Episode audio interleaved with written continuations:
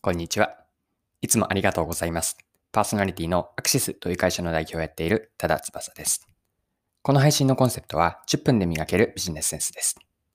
今回は何の話なんですけれども、マーケティングです。マーケターのキャリアを考えて、具体的には初級、中級、上級ごとに何をすればいいのか、どんなことを意識しながら学んで、まあ、経験を積めばいいのかなという話ができればと思っています。まあ、これを聞いていただくと、マーケターの方には、これからのキャリアですとか、ご自身を振り返る機会にもなるかなと思いますし、マーケターを目指す方にも何か少しでも参考になればと思っています。それでは最後までぜひお付き合いください。よろしくお願いします。はい。え今日はマーケターのキャリアですね。マーケターのキャリアを初級、中級、初級、中級、上級と分けたときに、まあ、それぞれどういうイメージかというのと、それぞれの段階でどんなことに意識しながら学べばいいのかを紹介していきます。はい。で、まずですね、最初に今回、えっと、マーケターの初級、中級、上級と言ったんですが、それぞれどういう内容、え状況というのを初級、中級、上級にするかという説明をします。で最初に初級なんですけれども、これはですね、マーケティングの実務経験がまだない、あるいはあっても1年 ,1 年未満程度の人ですね。でもう少し具体的なイメージを膨らませると、マーケティング実務これからなので、これからの人、または、えっと、経験も断片的、すべてはやっていなくて1年未満なので、まだまだこれからという人が初級のイメージです。はい。で、次に中級ですね。これは実務の期間で言うと1年以上で、長くても5年未満、1年から5年未満の人です。一通りのマーケティング実務、業務は経験済みで、まあこれからマーケターとして飛躍していく段階にある人、これを中級と見ています。はい。3つ目は上級ですね。期間で言うと5年以上です。具体的にはブランドマネージャーとしてなど、より俯瞰的に実務を回していくような、回していける人、これをマーケターの上級と見ています。では、今の3つですね、初級、中級、上級において、それぞれマーケティングを学ぶテーマをこう絞りながらご紹介できればと思います。はい。では、まず初級の方ですね。1年未満、または実務経験がない方です。で、この方にとって大事だなと思うのは、そもそもマーケティングとは何かを理解するところからですね。まあ、何のために何をやるのかというマーケティングの存在意義です。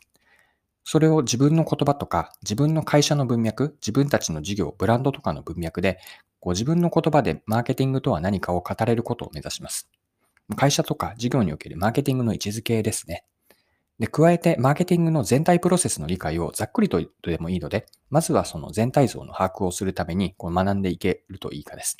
マーケティングの戦略があって、それが施策に落とし込まれて、最終的に予実の評価とか効果検証して、さらに戦略に戻し込んでいくという、こうした全体の流れをまず理解していくところが初級の方が意識するといいかなと思っています。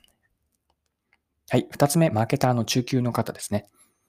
実務経験が1年以上からま5年未満の方は、マーケティングで使う具体的な方法とかノウハウをどんどん積極的に学んでいくといいなと思っています。で、例えばなんですけれども、マーケティングの戦略のフレーム、いくつか有名なものがありますし、もう少し広げていくと、ビジネスモデルのフレームもそうですね。あるいは、えっと、Q セグマップと言われている手法であったり、まあ、N1 分析ですね。一人の消費者、顧客を深く理解していく定性分析にはなるんですが、N1 分析のやり方。あとは、ブランディングとは何かですね。マーケティングにおけるブランドとは何かと、どうやってブランドができるのか、そしてどうすればブランドを作れていくかの手法です。で、このあたりの具体的なノウハウとか、体系立てたものをインプットだけで終わらずに、できるだけマーケティングの実務でご自身で使うことをお勧めします。これはマーケティングに限らずなんですけれども、物事を知っているとできる、こう使えることっていうのは壁、ギャップがあるんですね。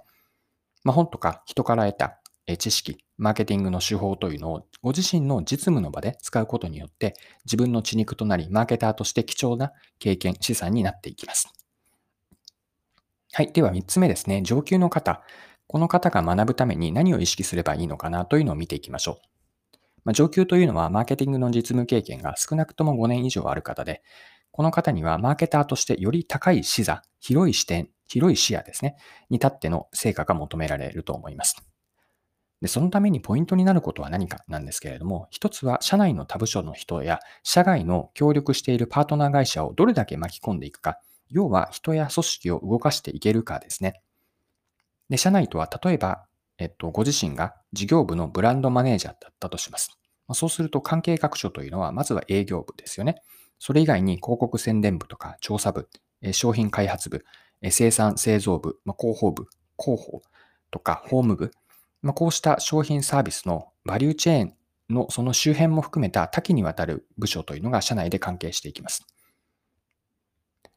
で、このように、えっと、関係各所を、人をどれだけ巻き込んでいくかで、さらにそこから自分の商品、担当している商品とかサービスだけではなくて、事業とか、もっと言うと会社全体から見てマーケティング実務の位置づけ、どういうこう配置、フォーメーションになっているかというのも把握していくといいです。まあ、これは何を言っているかというと、前者での経営戦略ですね。まあ、前者戦略や事業戦略の深い理解をしていくといいです。で、あと、マーケターに求められるのって、えっと、突き詰めていくと市場創造なんですね。まあ、そのためにはイノベーションが大事だと思っていて、イノベーションというのは一握りの天才だけが起こすものではないと思っています。で、イノベーションを起こすために、こう、再現性のある、100%成功するとは限らないですが、それでも科学的なやり方というのは存在するんですよね。もちろんその方法にのっったからといって100%成功するわけではないんですが、新規事業開発とかイノベーションをどうやって起こすと、こうマーケティングでの市場創造になるかという知識や具体的な方法も広く学んでおくといいかなと思っています。はい。今回も貴重なお時間を使って最後までお付き合いいただきありがとうございました。